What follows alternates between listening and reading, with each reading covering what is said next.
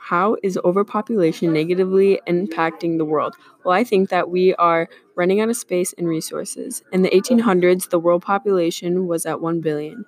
In 1940, the population was at 2.3 billion.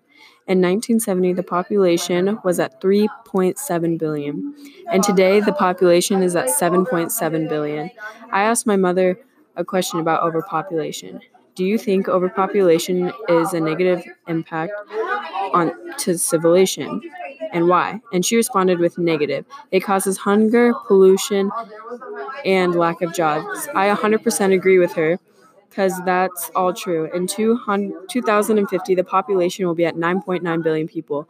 Eventually, we are going to run out of food and resources. Crime rates are going to increase with the population. More people means that we are going to run out of jobs and poverty will become a bigger problem. A story that relates to poverty is the story of Luisa. Her family of 11 lives in poverty because her dad lost his job and her mother's unable to find one. I believe overpopulation has something to do with this. Also, her family has 12 people in it, which must be hard to pay for all their food. I'm not assuming anything, I'm just taking an educated guess that population had something to do with it. Okay, I am interviewing Perla Rios.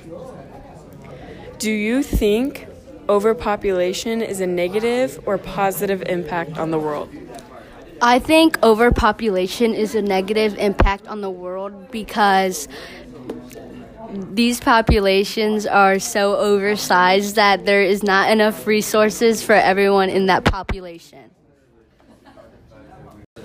Okay, I have another question for Perla Rios.